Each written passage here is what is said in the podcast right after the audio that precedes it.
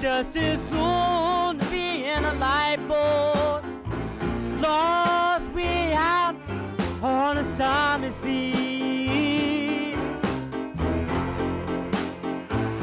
Big, I haven't got much left because everybody's down on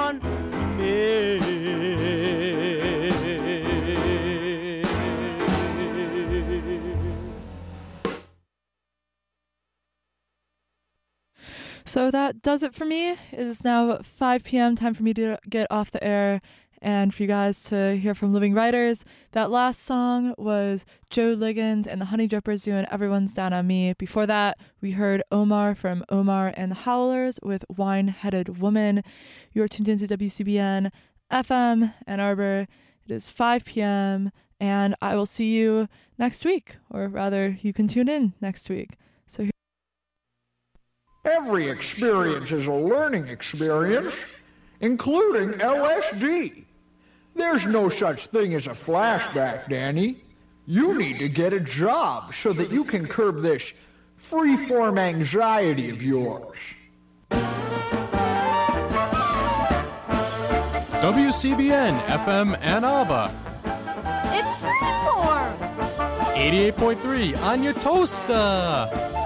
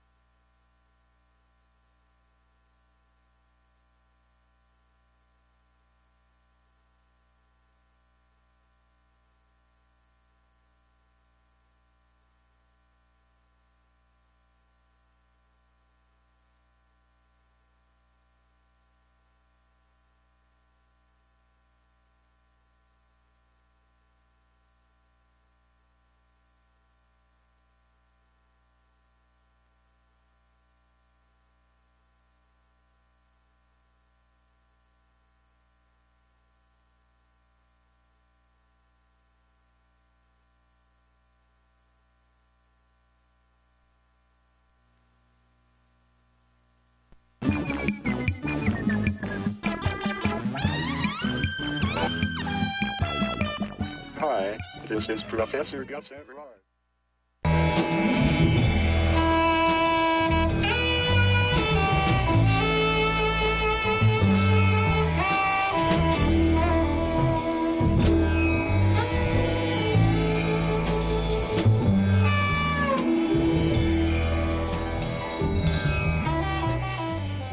Good afternoon. I'm T. Hetzel. You've got Living Writers, and today I'm so happy to have in the studio Alexander Weinstein here to kick off the first show of the semester, the first show of the year. Um, Alexander, thanks for being here. Uh, thanks so much for having me. With your debut collection of short stories, hot off the presses. Hot off the presses. Really, right? Yeah. right? Came out yesterday. Yeah. Yesterday, yesterday, indeed. Whew, I almost had to drop the book. um, so from Picador, Random House, um, and you're you're going to be on a book tour. But tonight is your book launch at Literati, 7 p.m. Yeah. Washington and Fourth Street.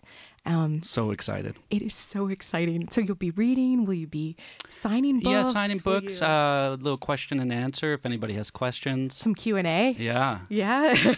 So, and then afterwards, there's a after party from nine to eleven at the Yellow Barn uh, with big fun, a seven-piece Miles Davis electric band uh, playing specifically for the book launch, and you know, all of Ann Arbor is invited to all of these things. So Oh, that's wonderful. And so that'll be after the reading at the Yellow Barn. that's right. and that's off Miller. Uh, it? yeah, it's off Huron. Huron. Yeah. That's that's okay. That's off Huron, folks. Don't make the mistake I just did. driving on the west side of town. Um, so Alexander's book is Children of the New World. A quick shout out um, to James and Isabella at Picador for sending along the book. Um, like earlier in the summer. And Yeah. so thank you. And these are good stories, Alexander. thank you. Um, I'm hoping that later on in the show you'll definitely read some for Yeah, us. for sure. Read some. So Be we can- happy to. hey, that'll be great. As well as tonight at Literati at 7 p.m. Um, Okay, so without further ado, I actually read your short bio and then we'll kind of go from there, Alexander. Um, Alexander Weinstein is the director of the Martha's Vineyard Institute of Creative Writing. He is the recipient of a Sustainable Arts Foundation Award, and his stories have received the Lamar York, Gail Crump, and New Millennium Prizes, have been nominated for Pushcart Prizes, and appear in the anthology New Stories from the Midwest 2013.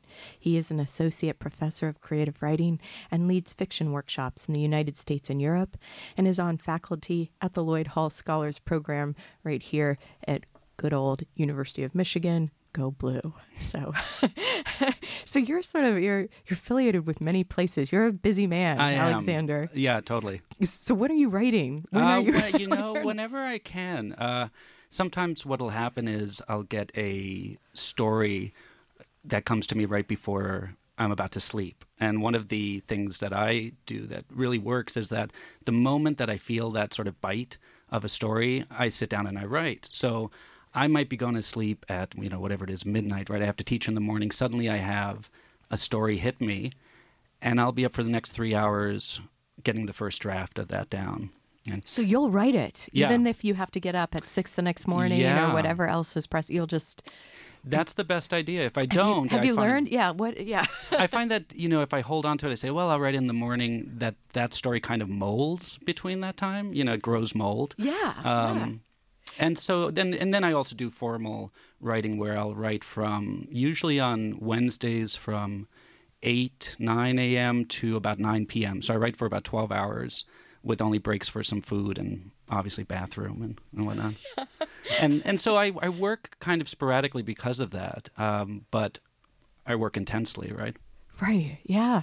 And you're willing to actually stop whatever Yeah. it is that you're doing. Yeah, I mean, And we're is- talking also about like pulling off to the side of the road somewhere safe if a story comes, and and writing then too, writing pretty much whenever it strikes. Um, are any of the stories from Children of the New World the the new story collection of yours? Or is there one like pulling off to the side of the road to start? I think Rocket Night actually was. Yeah, that was a off to the side of the road. And hopefully, maybe we'll hear that one, folks, later on in the show. It'd be great. Okay.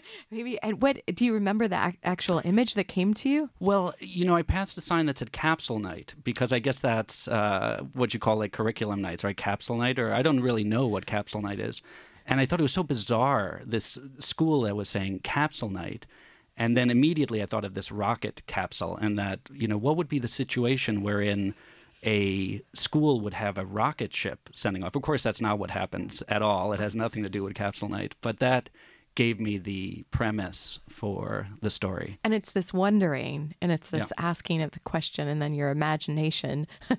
yeah, exactly. And as you know, when I read it, you'll see. But it was also at that time I was dealing with bullying in my son's school. He was dealing with this, you know, in elementary school, and so the story really took on this kind of edge of or metaphor for bullying. And and that's kind of somehow the way it goes when we have these stories that swim, the ideas swim to us, then the other things that are happening in the subconscious or conscious mind are then connecting into them as well Completely. as part of the fodder. Yeah. Yeah, and the well, and the book, um, "Children of the New World," is dedicated to Peter for Peter. It the, is. the dedication at the um, Yeah. some of the first words we see in the book. Yeah. I Um, mean, he's the light of my life. You know, I love parenthood and I love fatherhood. And uh, so, yeah, I wanted to dedicate it to him uh, for sure, you know. And and Peter's heard some early drafts of these stories. He does. He's kind of like my first reader. Um, early on, I mean, he's 13 now, so and the book took 10 years to write, and so early on, he would hear drafts, and I'll read stuff to him. Now, some of them, when he was about eight or nine, some of these stories are full of sex, and so I'd give him like the PG version, right? right, right.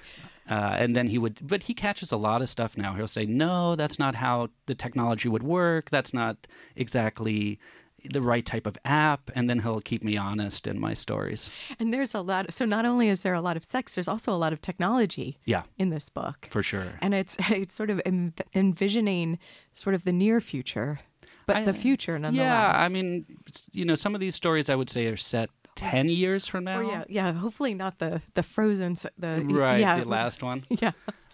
But you know 10 20 years from now if i'm to be pessimistic we will see some of these things you know the uh, psychic technology wherein suddenly we can communicate through thoughts and and these sort of things layers of thought. Yeah. layers. Yeah. Um, and and Alexander, for um, I also have to say, I love your author photo. Oh, You're Like thanks. here I am, I'm I'm by by the ocean. Yeah, Martha's Vineyard, and uh, one of my favorite places. I mean, my home too. That's where my parents live, and uh, love that that moment of fall photo with the ocean crashing behind. Right. Yeah, and is that where you grew up as well? Uh, summers, yeah. Now my parents live there full time, and so that's where I go home for holidays, and of course where I started the Martha's Vineyard Institute of Creative Writing. And you started that. I did. You're the found- founder. I'm the founder. and the, yeah. the director. Yeah.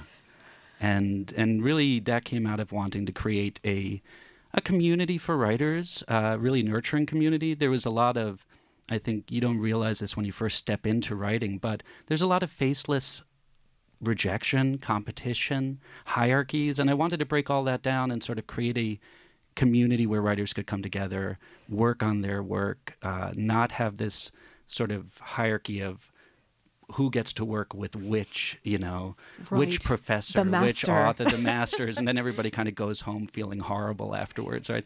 Uh, so here, the authors and poets that are faculty are right beside all of the other writers that come. And probably working on their own work at the same yeah, time. Yeah, completely. Yeah. And also one of the ways it seems like you break down these hierarchies is it's it's all ages. Yeah, Isn't it? That's Or- right. or 18, in- 18 18, to yeah. 81, I would say, or 99. you oh, know, okay. 81's been our, our oldest uh, attendee. And so you have 18 year olds working with 81 year olds. You have new writers working with established writers. Again, the premise is that we all learn from each other and we can all learn and be inspired from one another when we move into our creative work.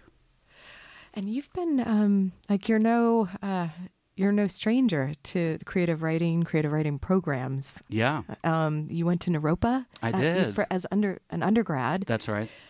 So- Which was fantastic, right? so- the Jack Kerouac School of Disembodied Poetics. yeah, the full name. yeah, it was it was incredible. A lot of experimentation. I learned a lot about postmodern writing, taking risks, doing experiments. Uh, I was also doing dance performance at the time and performance art, and so there was just this sort of and collaboration. composing the pieces. Yeah, I was directing the pieces and working with musicians and dancers and artists. So there was this sort of explosion of creativity there during uh, my undergrad years. So that sounds uh, as it might like have inspired you to also found the Martha's Vineyard program as well. To, yeah, very much so. I mean that that you know I just wrote about this because I had studied with Rabbi Zalman, who was this incredible seventy-year-old rabbi who had studied with all different walks of life and religions, and he taught this class called Rituals for People Healers, which was how do you bring community together and how do you help people through difficult transitions where we don't have rituals. Right, right. And And, the- some rituals are falling away that we do have. Oh, completely. Yeah. And so that that got me started there, and I, I just wrote about that actually. That that led in many ways to this founding of of the Martha's Vineyard Institute years later. Little did I know Yeah. at the time. Yeah, when you're like in your 20s and then Right. yeah, have a dream of your future. Exactly. Yeah. Um, and so can people read that? Is that out somewhere yet or It is. Um, the Jewish Book Council just, and I can give a link uh, so that it's it's listed there. But the Jewish Book Council just put it out. Oh, that's oh, Yeah. that's wonderful, and people can Google that in the meantime. But no, stay listening to the program, everyone. I was thinking that you were teaching great classes, but um, this rabbi's class actually sounds phenomenal. It was pretty Um, amazing. wait, but at uh, Siena Heights University, you're teaching not only creative writing but diversity and community, um, inquiry and truth. I was like, that's got to be an amazing type It of is, and, class. and what I'm teaching now is a class called Community um, Contemplation and Action, and that in there we do dance performance, yoga, meditation, Eastern philosophy, Catholic and Christian uh, mysticism, poetry, art. Why not all of mysticism? Well, all it is all or- oh, mysticism, okay. but specifically, I think the Catholic and uh, Christian mysticism is very interesting and you know of that. And then and then Judaism I mean we try to do world religion really right? Yes. and then the students are dancing for 3 weeks which is amazing. So it's a very different class than my fiction classes right? Or I teach a graphic novel course as well. And here in the contemplation and action course students are really pushing beyond their boundaries. Uh, Siena Heights is a Catholic university, so a lot of students have never encountered some of these traditions, like Taoism or Zen Buddhism, and it's the first time that they're learning about this, or Native American uh, shamanism. We're going to take a short break and then we'll be back to talk more. Today on Living Writers, Alexander Weinstein is here. His debut collection of stories, Children of the New World, in front of us. I'm T. Hetzel. You've got Living Writers. The Liz is doing the sound. We'll be right back.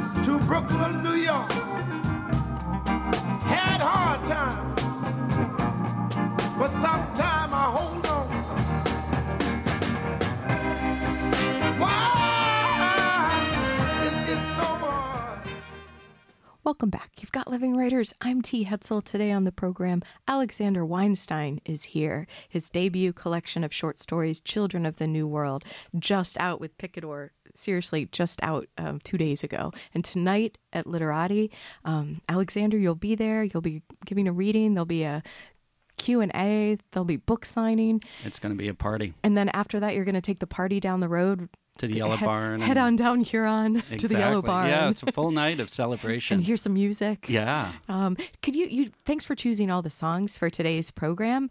Could you Ye- tell us a little bit about the last one we just Yeah, heard? Charles Bradley. I mean, I just love Charles Bradley, right? So he got discovered, I think it's 63 or 64. And now, Years of course- age? Yeah, 64 years of age, just like maybe maybe a decade ago, maybe eight years ago. So I'm not, you know, do the math, but I'm not quite sure how old he is now. But I mean, he is touring and couldn't be happier, right? He's singing these beautiful soul songs of love and community and An and- autobiography. yeah, autobiography, his his own life of of difficulty. So I find him really inspirational in that. When if you ever see him in concert, he's just pouring love on the audience, right? I mean, he talks to the audience and tells you that he loves you, and uh, seems incredibly genuine in that. So one day, my big hope, I'm going to put it out there now on the radio, is that you know that I'll be able to have an after party where Charles Bradley plays. Right? That's the that's the new hope, Well, new, new dream there. Well, maybe maybe it could happen on this book tour. You don't There know. you You're go. heading to You Portland. Seattle, San Francisco, some other places. Yeah,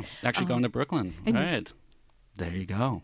I'll have to see what I can do. Yeah. Right, put it out there. Get the- James on the horn. uh huh. Um, well, well, th- thanks again for picking the songs and f- for starting us off with Alice Coltrane. Another like- favorite. Oh, I mean, she's incredible, right? Jazz harp, not as well known at all as as John Coltrane as her husband, and I think she's just fabulous, right? And then she, one of the things that's really interesting about her is that she disappeared. Um, I mean, she went to a monastery and stopped playing publicly for I forget how many decades, but she was playing these songs to essentially God or the gods, um, which I would love to find recordings of. I mean, can you imagine? And then she reemerged here in Ann Arbor. She played a concert, which you went to At see, at right? Hill. Yeah. Yeah. And then shortly after she died, right? And I was like, oh my God, I wish I had gotten to see her because uh, Yeah, complete favorite. How was the concert? It was it was amazing, Right. and I was I was sort of seated up in the gods there, you know, quite quite far away, but the sound was in, incredible. She was a you know a a, a a a dot of light on the stage, but still the music so beautiful. Mm-hmm. Yeah. I wonder, yeah, there must be a recording of that I hope so. I mean, I'm sure, right? I have to search it out. But these are in our in the are- UM archives, right? Yeah, right. I bet.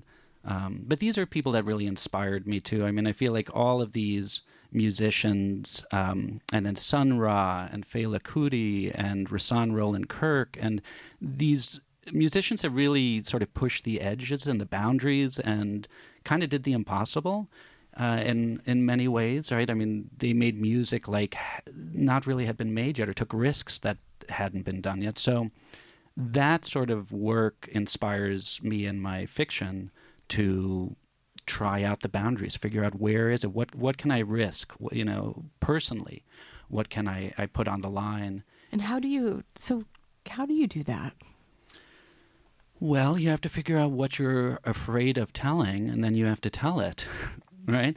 Uh, you have to look a little bit. I mean, uh, speaking personally, what are the difficulties and the struggles and the hopes and the dreams that I have, and then find a way to give that to the characters, so that the characters want to, so that I care for them, so I have compassion, and the characters want to make their lives better in some way and often are bumbling in these stories. I mean, they're trying to, and they don't quite understand how, but they want to either take care of their family or they want to have a better relationship or love well, right? And so, in many ways, while the stories are sci fi or speculative fiction and dystopian, they're autobiographical, many of them, right? These are the things I go through. For example, The Cartographers was written shortly after a breakup uh, with someone I had loved for dearly for five years. And so that became Cynthia in that story, where um, he's writing letters to Cynthia that ultimately don't and can't get answered. And that was me at that time. I was writing letters to the person that I still loved that went unanswered. Right. So there's that risk, right? And of course, you wouldn't know that unless I unless I say that. But I think that's what gives heart to the characters. And makes them very human. Right. Because even though it is speculative fiction, it is set in, as we were saying, it's in the futuristic. It's, um, there's definitely a different world at play. It's still the world of the the human world that we understand, like our our our flaws Yeah. and uh, like you were saying some bumblings and or even and how we're trying so some of the most noble qualities Yeah, that's. I mean, that's what I think makes the stories realist. Is the characters right? And meanwhile, they're dealing with God knows what, right? Online avatars that are getting STDs and robotic children that need burying, and not things that we Yeah. tend to have to deal with yet. But it's getting closer and closer. It seems. Right?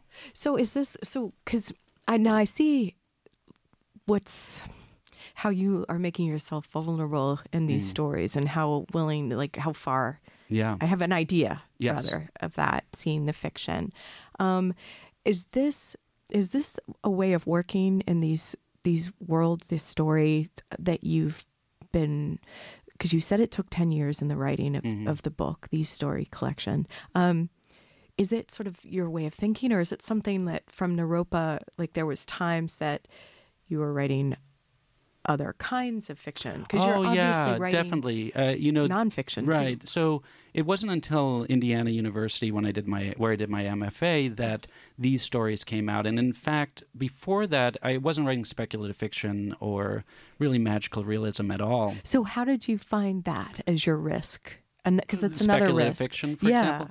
Well, let's see. The saying goodbye to Yang, which opens Mm-hmm. the the book, That came out of my computer crashing. And it's the first story that opened up the whole floodgates for speculative fiction. So my computer crashed, and I felt, and it took a lot of my work with it at the time. So I was distraught, emotionally distraught. I kind of loved that computer too because I'd had a lot of stories.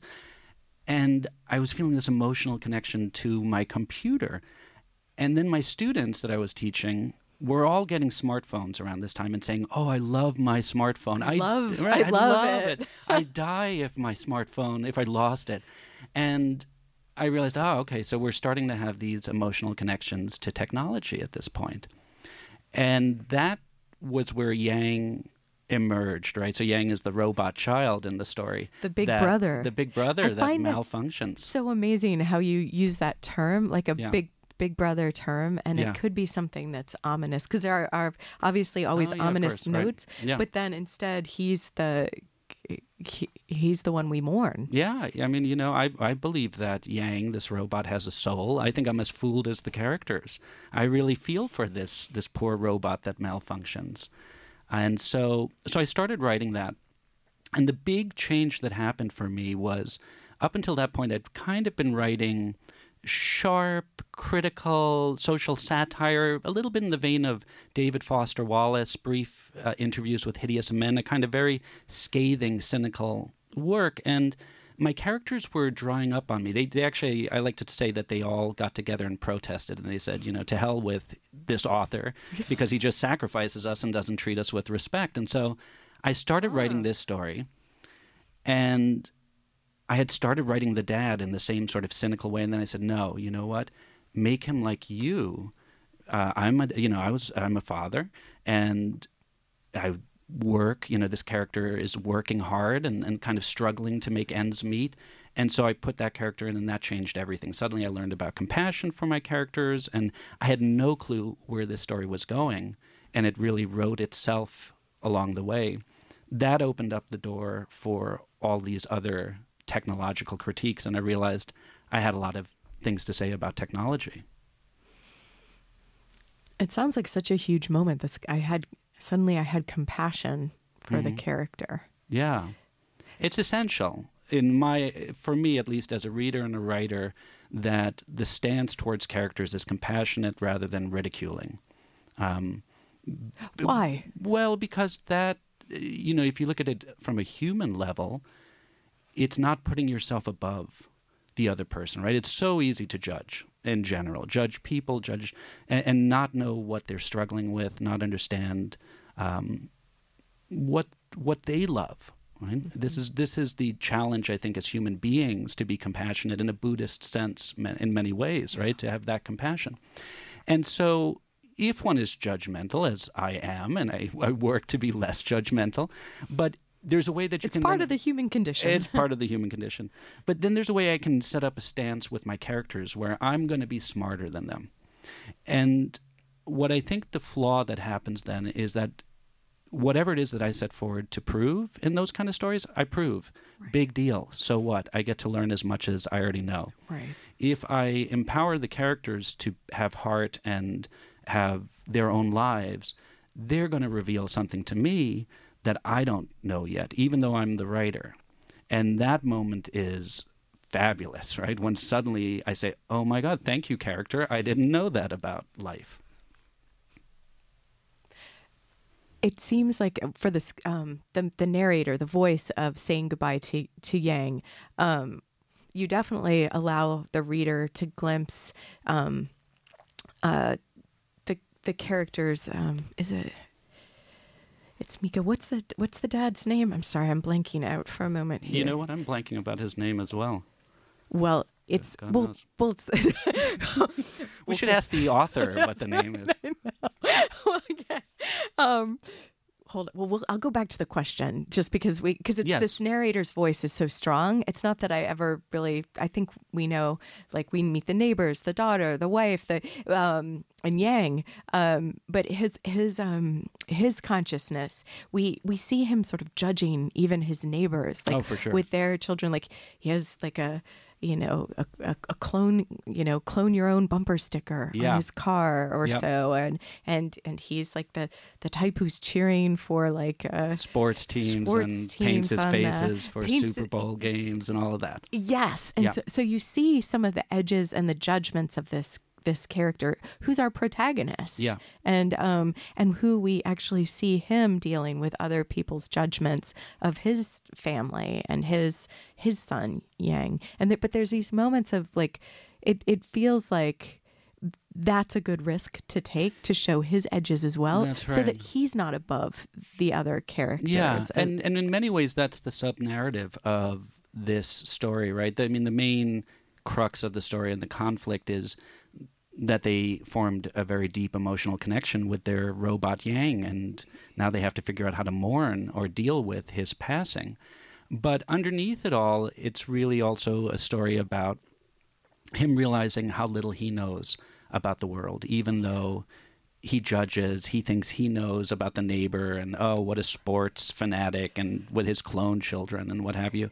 And lo and behold, that neighbor is a wonderful human being uh, that that cares a lot, and there's a lot of human connection all around this character and his family, even though he doesn't see it yet. And I can see why you would choose it to be your lead story. Mm. Not only because it's the one that changed everything for you with the compassion and gave you this Mm-hmm. Yeah. like trajectory that you've been working with, but it's frames it's what's to come as well yeah, and very much opens so. For that. Yeah. We'll take a short break and then we'll be back. And then maybe maybe we'll hear you All right, read. sounds That would be great. great. Today on Living Writers, Alexander Weinstein is here. His collection of short stories, Children of the New World, out now, and he'll be at Literati tonight at 7. I'm T. Hetzel. We'll be right back.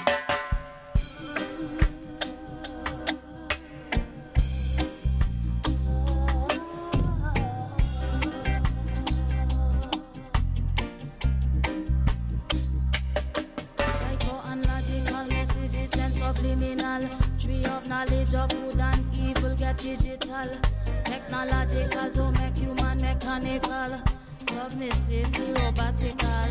Evil device, video game, and satanical. Ways to download and how to install the criminal. Can target practice from home inside living room wall. The system why you in a prison cell. Generating money for them. Suppress the spiritual to get digital. The unnatural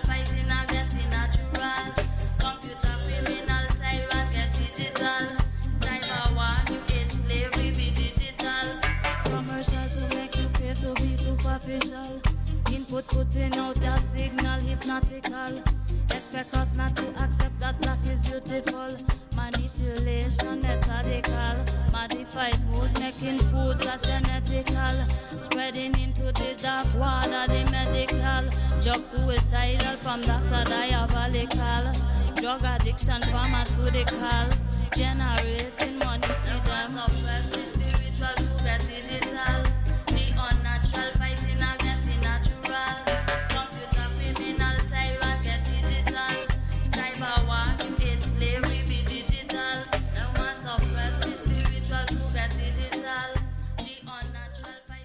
If you're just tuning in, I'm glad you did. You've got Living Writers. I'm T. Hetzel. Today on the program, Alexander Weinstein is here. His story collection, Children of the New World, just out with Picador. Um, so we've been talking about Rocket Night since almost the very beginning of the program. We have. It's been it's been here with us. And Alexander, do you mind reading the story for us? It'd be my pleasure. This will be, I think, it could possibly be a living writer's first, where the the guest, the writer, reads an entire piece. So we're gonna go for it. Let's do it. Okay. All right, Rocket Night. It was Rocket Night at our daughter's elementary school, the night when parents, students, and administrators gather to place the least like child in a rocket and shoot him into the stars. Last year, we placed Laura Jackson into the capsule, a short, squat girl known for the limp dresses that hung crookedly on her body. The previous year, we'd sent off a boy from India whose name none of us could remember. Rocket Night falls in late October when the earth is covered by leaves. Our children have begun to lay out their Halloween costumes, and their sweaters are heavy with the scent of autumn. It's late enough into the school year for us to get a sense of the best children to send off. Alliances are made early at Rose Hill. Our children gather in the mornings to share their secrets on the playground, while the other children, those with stars and galaxies in their futures, can be seen at the edges of the field playing alone with sticks or staring into mud puddles at drowned worms.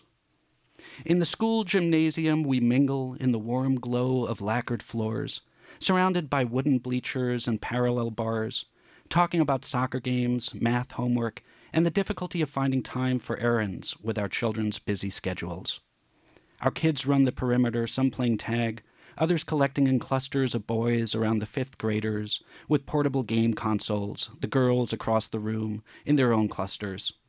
Susan Beach brought her famous home baked cupcakes, the Stows brought Hawaiian punch, and we brought plastic cups and cocktail napkins and placed them on the table among the baked goods and apple slices.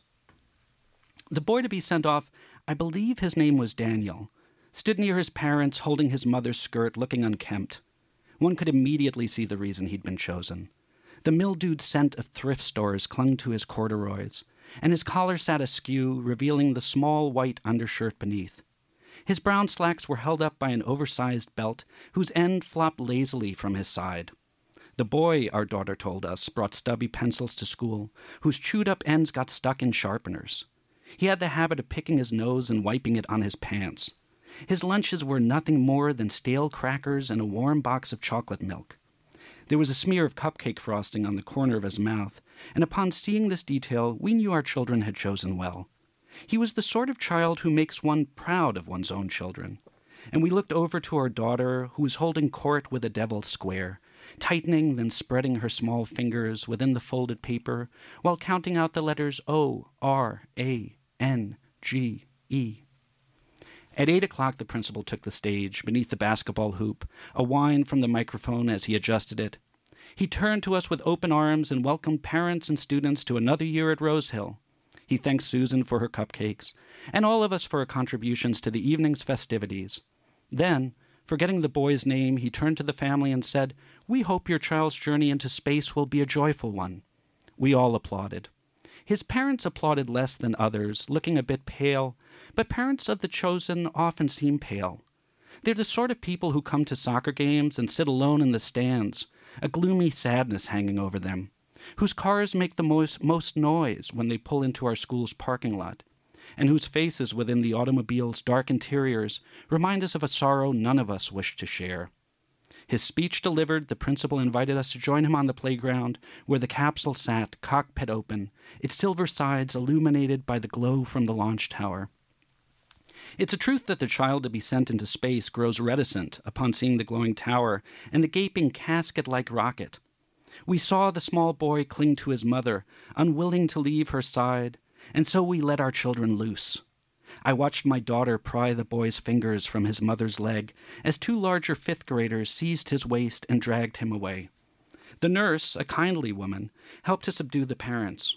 She took the mother aside and whispered to her while the gym coach placed a meaty hand on the father's shoulder and assured him the capsule was stocked with water and food tablets, plenty to last the boy a long time into the future. To be honest, it's a mystery how long such supplies last. It's a small compartment, within that capsule, and we are all aware funding was cut to our district earlier this year. But still, we assured them there was nothing to fear. The boy, if hungry for company, had a small microphone inside the shell, which would allow him to speak to himself about his journey, his thoughts, and the mysteries of the universe. The boy was strapped into the capsule, his hands secured, and he looked out at us. He spoke then for the first and only time that night. He asked if he might have one of his pencils with him. It was in his pencil box, he said, the one with the brown bear eraser. The principal assured him that he wouldn't need it in outer space, and the custodian noted that the request was moot. The boy's desk had been emptied earlier that day. So they closed the cover. All we could see was the smudge of the boy's face pressed against the porthole. When the rocket blasted off, it made all of us take an involuntary step backwards, the light of the flames illuminating the wonder upon our children's faces. The capsule rose from the playground, leaving behind our swing sets and jungle gym, rising higher until it was a sparkling marble in the night sky, and then finally gone. We sighed with awe. Some applauded. And then we made our rounds, wishing one another good night, arranging play dates, and returning to our cars. Those of us on the PTO remained to put the gymnasium back in order for next morning, and the boy faded from our thoughts, replaced by the lateness of the evening and the pressure of delayed bedtime schedules. I'd all but forgotten about the child by the time I laid our sleeping daughter on her bed. And yet, when I took out the recycling that night, I paused beneath the street lamps of our cul de sac and thought of all the children high above. I imagined them drifting alone up there, speaking into their microphones, reporting to themselves about the depths of the unknown. Thank you, Alexander. Sure, my pleasure. I I love that last line. It's so sad. it's tragic. As you were reading this, I was like, well, everyone, if you're driving and listening, enjoy your drive time with living writers and Alexander Weinstein. But it's an amazing story. Oh, thanks. Um, yeah, it's it's painful. so- it's a painful. It's painful one. I mean, you know, you just ah, you hate those that that that uh, school district, right? And those parents and the administrators. Yeah. Yeah. Yeah, I mean, I found myself. I think in the margins, I had to, I had to write like terrible next to one part, like like about like the, um, and then there'd be other moments where I'd be writing beautiful about the prose itself, like how Mm. the language was working, and like that moment of um, foreshadowing when um, you're describing the cho and, how you leave it at the chosen instead of the chosen student or the chosen Mhm. boy, like the chosen. It's like it's as that the hinge is kind of really turning on his fate at that point. Yeah, right. And and as we he- And I think it's the, parents. apathy too that's so disturbing. The apathy and the clear, I don't know, what privilege.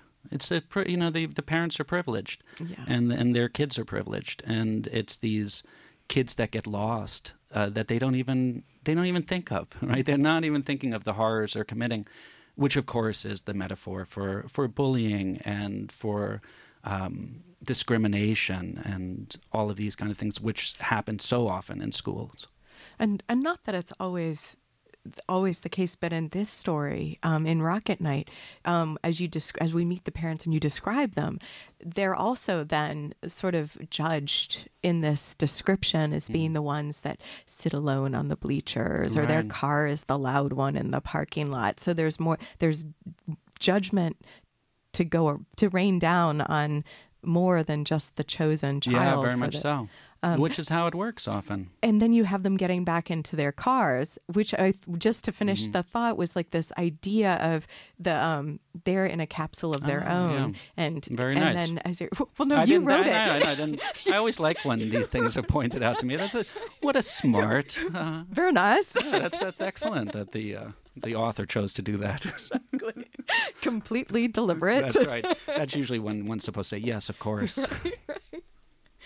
But the but the empathy that I, I mean you finished reading the the story and actually for a while I feel like we were stunned in the story for a moment because Mm. you I could see you were in it from reading it I was in it from listening everyone was listening It was I mean you're in this different world that you've created Right. it is one so and this is not a new thing I'm sure but it is it's one that was reminiscent in sort of the shock of it of like the the lottery by Shirley Jackson Of course, yeah.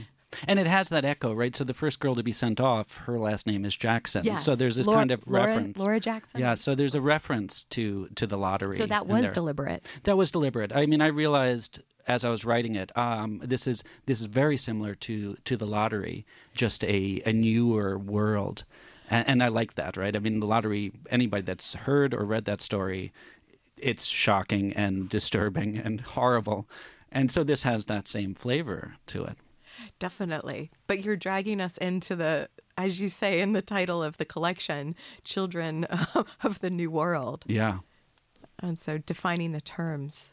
Yeah, and the collection itself, right? So that comes from the title story, um, but there's a lot of children that are speckled throughout this collection. But it also talks about us as that we we as a society seem to be infantilized by technology, right? I mean, and, and what I mean by that, if we want to look around, is you see grown men and women playing little games on their cell phones, launching birds and crushing candy.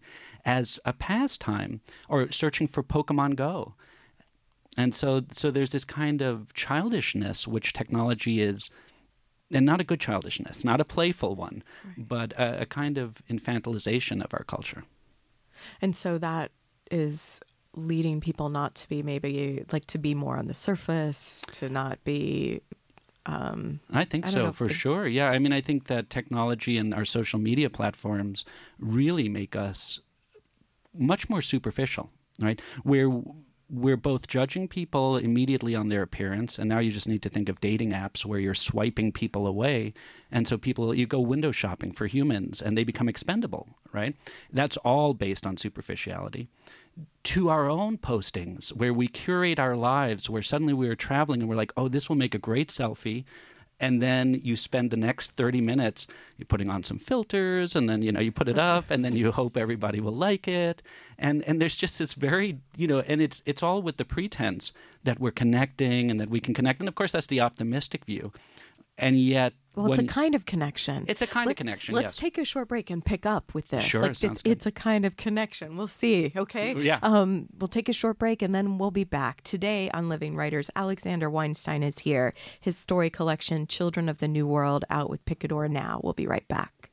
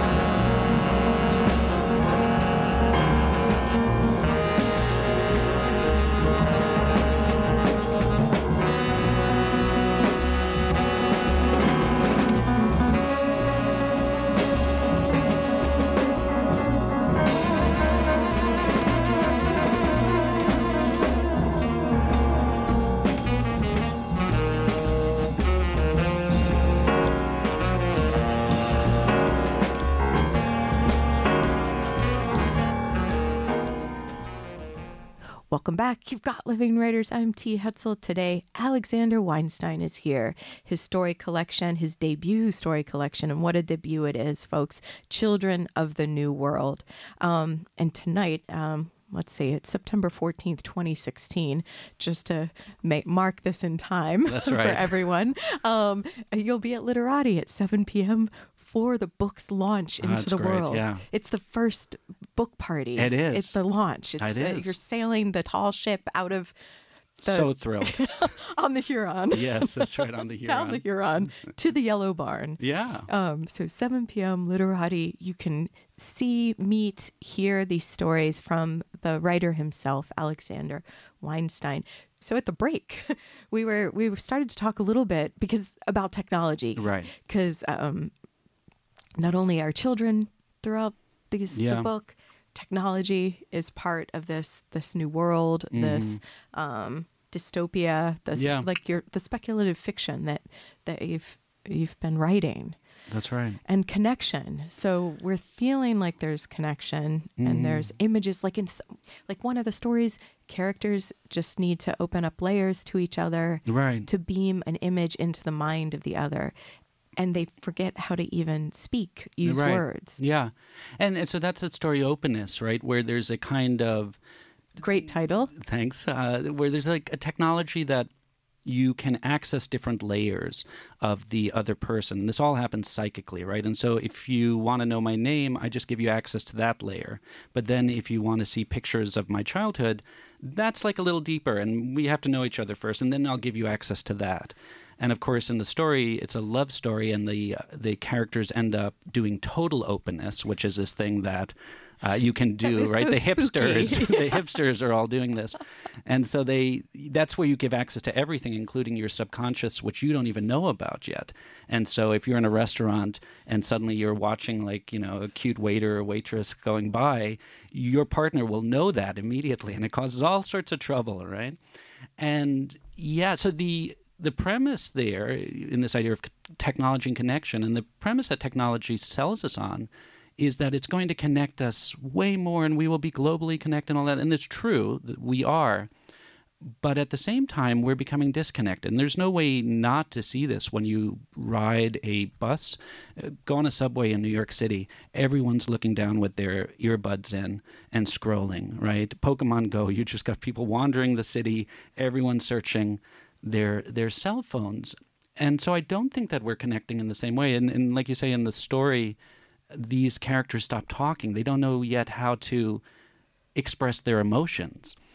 almost without realizing it. And it, the Mhm. occasion when the characters figure it out is when they go to um, uh, uh, the the woman's father's cabin that's sort of off the grid. Right. And they, they don't get signals, so they can't use the signal to enter each other's uh, psychic realm. That's right. And that's what then triggers it's it's him the main character having to speak again that triggers him actually to say I love you, which as he references, we just knew that, right? We didn't need to say it because we could feel it.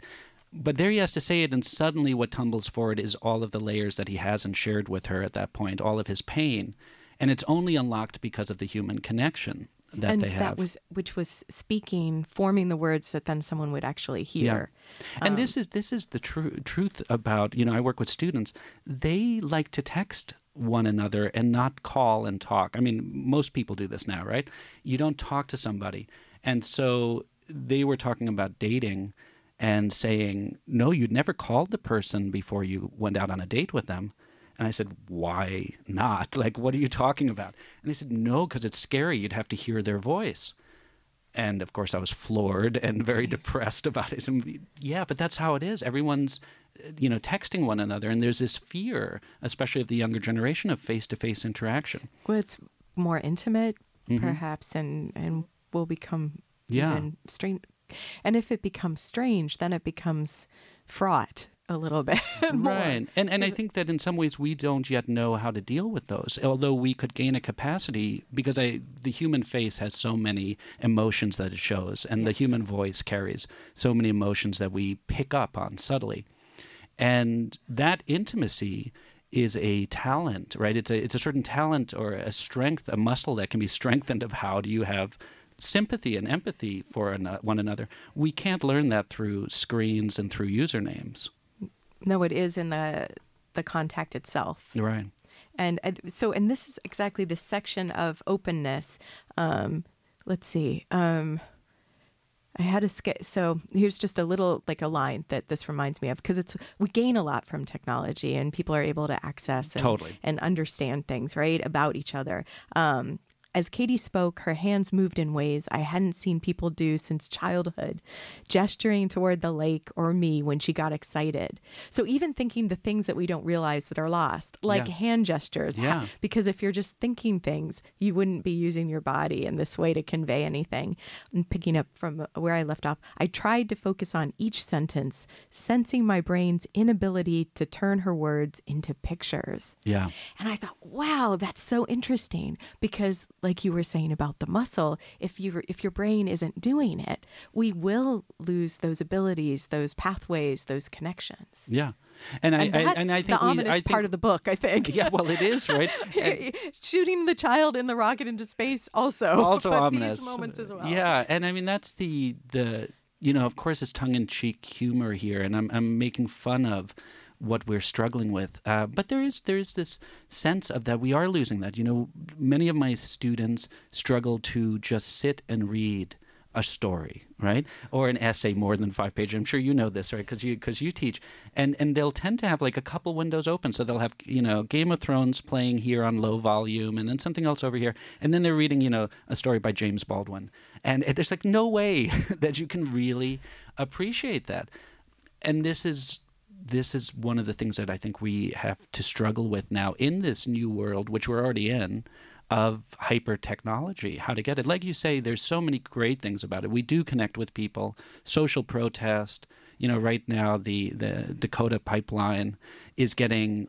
Thank God we know about that only through because the media has been blocking it. Right, um, presidential candidates are not talking about it, except for Bernie Sanders. Sigh, I wish, but. Um, yeah, so so thank goodness for the internet. It really and police brutality, all those things. It's it's really great for activism. Not always that great for social connection, I don't think, though it touts itself as the great social connector.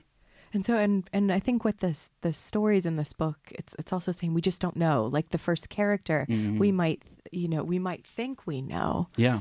But but we don't know yet. Which Yeah. is, I guess, it is the way of the world with all, all of all times. Yeah. And and but if I sometimes feels like technology is speeding us up. Well, maybe definitely, faster right? Than I mean, you start to get these invites to LinkedIn or God knows what it is, you know. And what's the next one going to be, right? Some there's there's always these like new things that people want you to join, or you Mm-hmm. need to learn this, and there's this kind of cool or tech savvy. You know, you got these people are like, check it out, look what I can do on this phone, and they're connected all over the place. Well, I am aware, Yeah. Alexander, that we sound a, a bit old. I Well, would I say, suppose- even right, as we right, have totally. this conversation. you know, I like writing in stone and chisel. exactly. That's Uh, what you can really feel so the you words. can really feel the words. Yeah, back in the day, that's how it was done. Uh, yeah, but there is some. But oh, But, I and- right, well, you're right. see- Where see how we're well, how we're laughing about Yeah. this. It's that's what I also recognize throughout this book is there's these so many wonderful moments where there can be these terrible things happening, but you're writing about them in very funny ways. So I found myself being like, "Oh, this is funny. This is funny, sad. Yeah. This is sad, funny." Like kind of throughout. Yeah, right. I mean, I think of my writing as humor, and I thought of that for a long time until people told me these are really dark as well, right? These are very disturbing as well. But there is a lot of humor, right, in saying goodbye to Yang. Uh, when you know he malfunctions, and the service tech says, "Well, you know, I'll give you the head. We can separate the head, and you, your daughter can play with it." And of course, it, he's thinking the service tech, big deal. You know, this is just a piece of equipment, and the dad is like, "I'm not giving my daughter the head to play with." Uh, so there's this kind of absurd, yes, it's dark humor for sure, but um, kind of absurd moments, right? Recently, I replaced my printer, which actually printed out and published all of the stories in this collection. So it's a very sad moment, right? Here we go.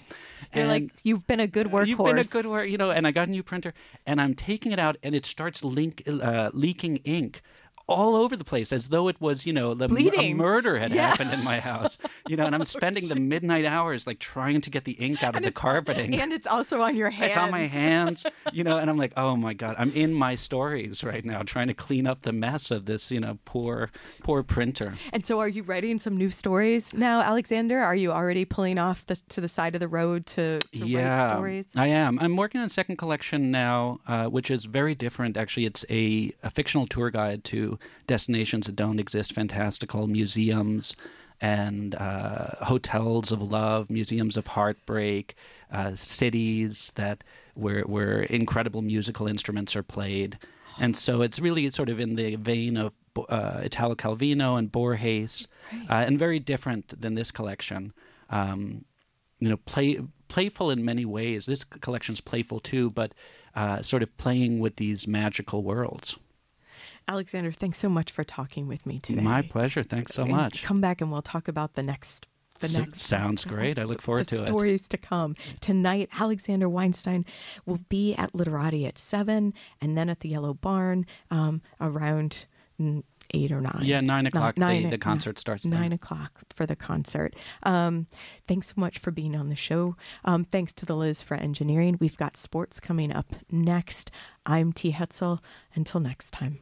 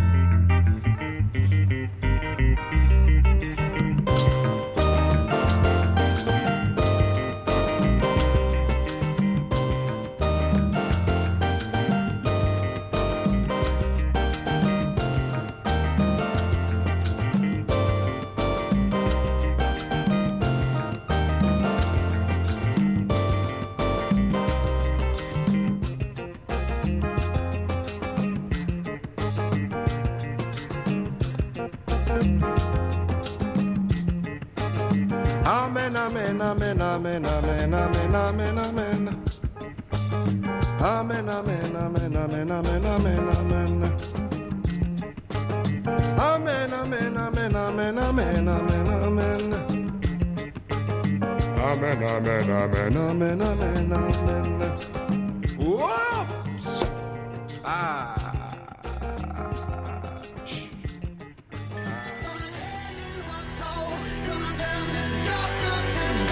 But you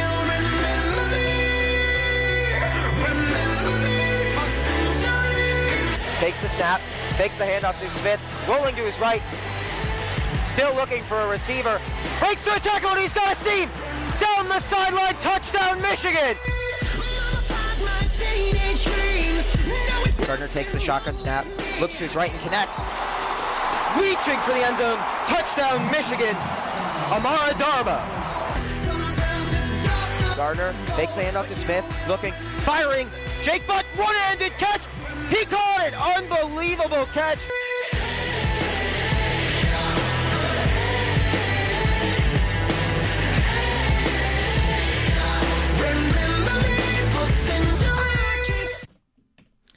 Going on, everybody? My name is Chris Pickler. Um, I am co-hosting the show today with Andrew Hausman, who is getting ready on the other side of the glass. Today, we're going to talk about something uh, very interesting. I read on Twitter during class like an hour ago. It's pretty interesting. Uh, former Lions wide receiver Nate Burleson uh, discussing uh, Matthew Stafford and the great comeback against the Colts uh, last Sunday, and he said the that Matthew Stafford is actually going to be better without uh, wide receiver Calvin Johnson. An interesting take. Um, basically, uh, his rationale was that.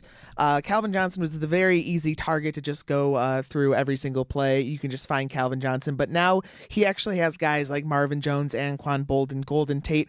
Uh, no one's that big number one receiver, and he actually is going to have to make the plays himself. And I think you saw on Sunday uh, that that was kind of true. And uh, while while I'm not, uh, I'm not the, I'm not a, a quarterback. I'm not a football expert.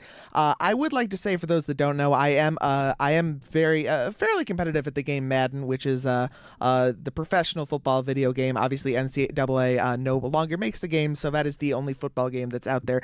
And I would like to say I'm a fairly competitive Madden player, and it is something I've noticed that. Uh, last year, there were a lot of times where when I'm falling behind third and 15, third and 20 situations or fourth down that I need, I would just kind of throw it up to Calvin Johnson. It would be pretty easy for me to um, to just look for him and press the B button over and over again. But